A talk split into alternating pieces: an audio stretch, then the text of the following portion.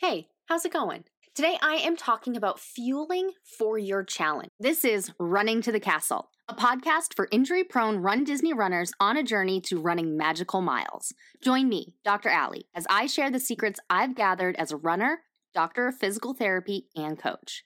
You'll learn the exact ways I get my clients to the castle strong without feeling broken or held together with KT tape as they cross the finish line. So, when I'm recording this, Princess Weekend is this week.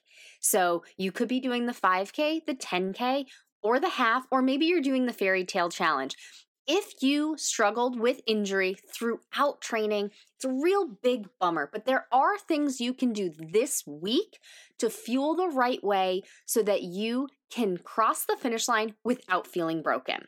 Okay, so we are going to talk about things to eat, things to avoid, and things you want to have a little bit of, but it doesn't, it's not the main priority this week. Okay, so when you are in race week, you want to pay attention to what you're eating. Of course, pay attention to what you're eating throughout training, especially if you're injury prone or already injured. And if you're listening to this, or maybe you're watching on YouTube, that's why you're here, because that's what I talk about. So, with this week in mind, if you've been in my world for any length of time, you know I talk about eating proteins, carbs, and fat. So, those are the three macros. If anybody has ever told you, oh, you need to balance out your macros, you need to count your macros, whatever, whatever they're saying, macros, macronutrients, those are the big type of nutrients that you put in your body, as opposed to micronutrients, which are vitamins and minerals. Okay, so that's a quick little difference. So, when we're talking about fueling for race week, you often hear about carb loading. And many of my clients, because they do run Disney races, they think they actually don't need to carb load because they're not necessarily running a marathon. Of course, there's marathon weekend and you can run the marathon. But they think because it's a smaller distance, a shorter distance, they don't need to carb load. And I disagree because it's not about the distance that you're running, it's the length of time that you'll be active, right? So let's say you're doing the 5K one day. Well, in any other world, running world, you may not uh, carb load for that, and you may not fuel during the race for a 5K. But with Run Disney, you are most likely doing multiple races. Maybe you're doing the 5K and the 10K. Maybe you're doing the 5K and the half marathon. Maybe you're doing them all. So 5K, 10K, and half marathon. And I'm specifically talking about those three. I'm not saying anything about the marathon because I'm talking about Princess Week, and that one only has the three. Okay. So you aren't fueling for the single distance that you're running. I see all the time people will comment in Facebook groups, I'll get DMs about it, and somebody will say, Well, I don't need to carb load. And I don't need to fuel during my race because it's such a short distance. You want to think about the amount of time that you'll be out active. And with Run Disney, one of the beauties of Run Disney, one of my favorite things about Run Disney is you get to have all these character stops. You get to have all of these photo pass moments through the castle, through the parks, just in general having fun. And that part is going to take longer. So, your 5K, yes, maybe you could run a 5K in 40 minutes. But at Disney, it could take you an hour to an hour and a half. Yes, you are going slow, you know, doing 3.1 miles over the course of an hour or hour and a half. That's going to be a slow pace. But as you know, the 5K doesn't have balloon ladies, it doesn't get tracked. You get the the majority of the time that you want. Yes, of course, there are instances where they do, um, you know, push you along nicely but push you along so that you're um they can open the park but think about the length of time that you're going to be out and active and so you may need to carb load for a 5k you may need to carb load for a 10K. You may need to carb load for a half marathon when somebody else who's not doing a run Disney race is not carb loading for that same race distance. Okay, so it's not about the distance, it's about the amount of time that it will take you. And my clients, and likely you, since you're listening to this, you probably are a quote unquote, and I do use air quotes if you're not watching this, using air quotes to say, not a fast runner. I hate that phrase. The difference between running and walking is that at one point in time when you're walking, both feet are on the ground. Okay, when you're running, that never happens. Okay, so don't think of a speed for running. That was a little bit of a, a, a tangent there. But so most of my clients, they are racing at like a 15 minute per mile. I even have a client right now, her last um, at marathon weekend, excuse me, no, at Dumbo Double Dare, I think she averaged 18 minutes per mile. Now you might be wondering, well, isn't it a 16 minute per mile? That's the pace that the last person crossing the start line, which is typically the balloon ladies, but that's that pace that person has to catch, uh, um, uh, hold. So as long as you are ahead of them, you could be going slower than that. And this person is in Club Run Disney, so she automatically gets placed in Corral B. So she walked all of her races so far Wine and Dine Marathon Weekend, Dopey Challenge, and um, she did Dumbo Double Dare. And she's going to do Princess. So you can go slower. So don't think of speed. I'm not going fast. I don't need to carb load. It's about the length of time that you are going to be on the course. Okay, so carb loading, let's get into talking about this now. So, leading up to the race uh, in this race week, so the 5K is Friday, the 10K is Saturday, and the half marathon is on Sunday. So, if you're doing all of the races, or at least the challenge, so the 10K and the half, you should start carb loading by Wednesday for sure. You may even consider doing it earlier, especially if you know yourself that on travel days that you don't really eat. I have a hard time. I have to like force myself to eat on travel days. So if I'm traveling on Thursday, I may want to start carb loading on Tuesday because I know I'm going to have a deficit on Thursday. A deficit meaning I'm not going to eat just in general, I'm not going to eat as much. So I would start a little bit earlier. But you definitely want to start by Wednesday. Okay? So by Wednesday. If you're doing the 5K, in addition to that, you want to start earlier. So I have some clients who just start focusing on it as as early as Sunday and they just focus on it all week. So fueling, I talk about fueling as fueling and hydration. So I'm not going to mention the word hydration. Yes, you need to hydrate. That's going to be encompassed in this. So you want to drink your water, you want to drink your electrolytes. You don't want to just do pure water because that actually won't hydrate you enough the right way as hydrating with water and electrolytes. My favorite is Liquid IV. Find one that you like. I know people like Drip Drop, um, Nuun. Those are two that just come to the top of my mind. I personally like Liquid IV because of the way it tastes. So that's part of fueling. And you can get some of your carbs in with your hydration. However, however, the hydration the electrolytes and hydration those the sugars and the carbs that you see those are going to be simple carbs. When you're carb loading you're we're talking about doing complex carbs. So there are two difference and it really just is based on how hard it is for your body to digest. Simple is simple and easy to digest. You digest it quicker.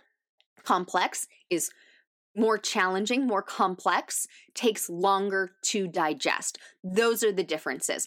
So think of simple carbs as something that gives you a quick energy, something that you wouldn't want your kids to eat right before going to bed and get a sugar high. So candies, cakes, um anything with that like that tastes really really sweet Okay, so like arcane sugars types of things. Complex carbs are still sweet, they take longer to digest. So think of that as your vegetables. So the way you can incorporate it is you eat a few more vegetables at dinner, incorporate them in your lunch and your breakfast. It also includes whole grain pastas and bagels and breads. Things that I avoid during race week carb loading and fueling things like pizza. I know it's delicious, and yes, there are lots of carbs. If you eat the traditional kind of pizza that we think of here in America, it has a lot of cheese on it. You want to avoid cheese and cream based things leading up to the race. Why? Well, have you ever had a lot of cheese and then not be able to go to the bathroom the next day? You can't poop. You're all backed up. We do not want that feeling on race day. You want your body to essentially be emptied, right? So, you also want to avoid cruciferous vegetables for the same reason cauliflower, broccoli, Brussels sprouts, the things that make you gassy and make you feel bloated. Those will keep you gassy and bloated for race day. That could also be things like legumes, beans. Those are not considered complex carbs.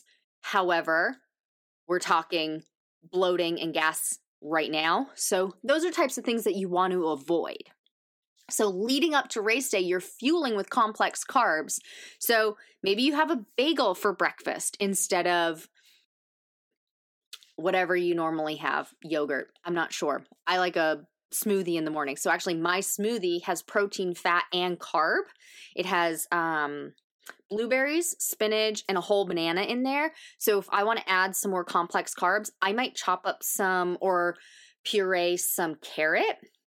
Could even get those little kitty pouches of pure carrot, put it into my smoothie. That would be a way to just get a little extra carb in my breakfast. Um, I also love bagels and bread. So sometimes for lunch, I don't have much. I have a protein shake, you know, one of those like Orgain pre made things, and then a carb and a fat with it. Well, maybe that week leading up to race day, I have a sandwich, and then that gets me some bread. And then for dinner, uh, lean protein, a carb. So, oh, rice could be considered um, a carb in there. Also, I could do carrot, sweet potato. Those are some of my favorites because they're sweet, they're delicious. So, you want to load up on some of these complex carbs, and you don't have to do a ton.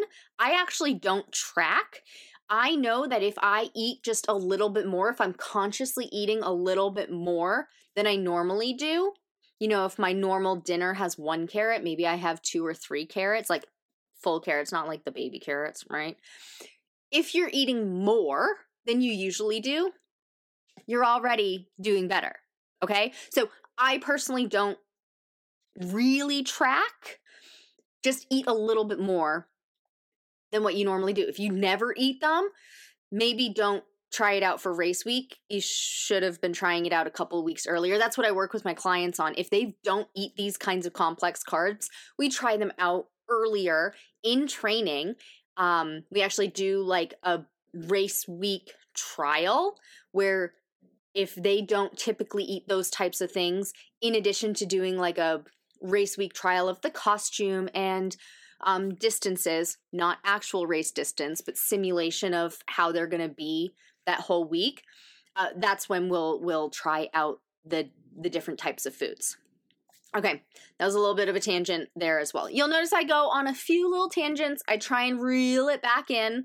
So sorry about that. So that's fueling leading up to race day. So you want to eat a little bit more complex carbs each day leading up to race day. And when you are racing, you also want to include those types of foods if you're doing multiple races and or the challenge. Okay? So you still have to carb load on 10k day even though 10k is done, if you're also doing the half marathon or if you're doing the 5K and the half marathon. You still need to carb load on half marathon, uh, excuse me, 5K day and the next day in prep for the half marathon. That brings me to fueling for race day. As you know, nothing new on race day. Okay, I just alluded to that with what you're eating with your pre fuel, your pre race fueling. Nothing new on race day either. Eat a normal breakfast. A normal breakfast for me, I just mentioned my smoothie. That's really hard to do, but I also eat oatmeal. So when I travel for the races, I eat oatmeal. I bring my oatmeal. I bring a um an electric kettle so I can heat up my water. It's an instant um quick oats and then I add my goodies in there, banana, some peanut butter and um a combination granola that I really like that I get at Costco. It has like oh, I'll have to look at it, but it has like coconut pieces in it, so it makes it sweet and it's an overall good thing um, that works for me to keep me fueled. Then, when you're racing, I have learned to do at least 60 grams, sometimes up to 90 grams every hour of carbs. Okay, so this is where we want our simple carbs. So I use liquid IV and I use gummy bears. I don't like goos and gels. I can I can stomach down a few like Gatorade blocks. I don't even know if they make those anymore. And it just it got to the point where I wasn't eating them enough that they would go they would expire and get hard. And I was like, this is stupid. I'm the only one eating these in the house. Like, I shouldn't be doing this. So then I learned just use gummy bears, use candy, gummy bears, Swedish fish. I have a client who uses um, peanut butter pretzels, swears by them. Find what works for you. Oh, I have another client who does like the little Rice Krispie bits. Perfect. Great. You like Pop Tarts? Do Pop Tarts. Whatever you can stomach, that's a quick carb. Think of something that if somebody was really low blood sugar, maybe somebody, maybe you have a friend who has diabetes, ask them what they would use for a quick sugar if they had a hypoglycemic episode and they needed sugar fast. A lot of them do um, orange juice or flat soda. Can't necessarily carry those on the course, so it's a little harder, but I like the liquid IV because I'll pour it in my water, finish it before I get to a water station, fill up at the water station, make another one, and then I do the gummy bears. So I take in my fuel every 20 minutes. It does feel like I'm constantly eating. So I take a little pack of gummy bears. I'm not sure how many grams they are. I know that in my hour, I'm getting about 60 grams. So that's probably 20 grams. Oh, yeah, it's between the liquid IV and the gummy bears, it's 23 grams. And I do that every 20 minutes. So I'm a little past the 60 grams. That works great for me. Some people are going to need some more. Okay. Use the type of food that works for you and do enough of it that works for you. I promise if you are somebody who has said, I don't need to fuel during a 10K, a half marathon, a marathon, you don't know how good you can feel until you do it another way. I used to do fasted running just because I don't like breakfast. That's how I found my breakfast smoothie and the oatmeal as well, because I don't like traditional breakfast foods. I don't like eggs. Pancakes and waffles just don't keep me full long enough. So I and I like to work out in the morning. So I would go for a run fasted and I was like, "Oh, I'm fine. I can totally do this." And then this was years ago. And then I started adding in, you know, liquid IV and Gatorade chews and now the gummy bears and whatever, whatever, whatever. Holy cow, is it a completely different world? You you don't know how good you could feel until you feel that way. One of my clients, we did um, training for Dopey this year, and as she was getting ready for it, she's like, "I'm I'm going to be eating the whole marathon. I'm going to be eating the whole marathon." I was like, "You might be, you might be." That just might be a thing that you're doing. And she did it. And afterwards, she's like, oh my God, I felt so good. You're right. I I didn't know that I felt bad before because I didn't know what good could feel like. So bring your during the race fuel. Eat and drink something. Eat and drink simple carbs. Whatever works for you. Okay?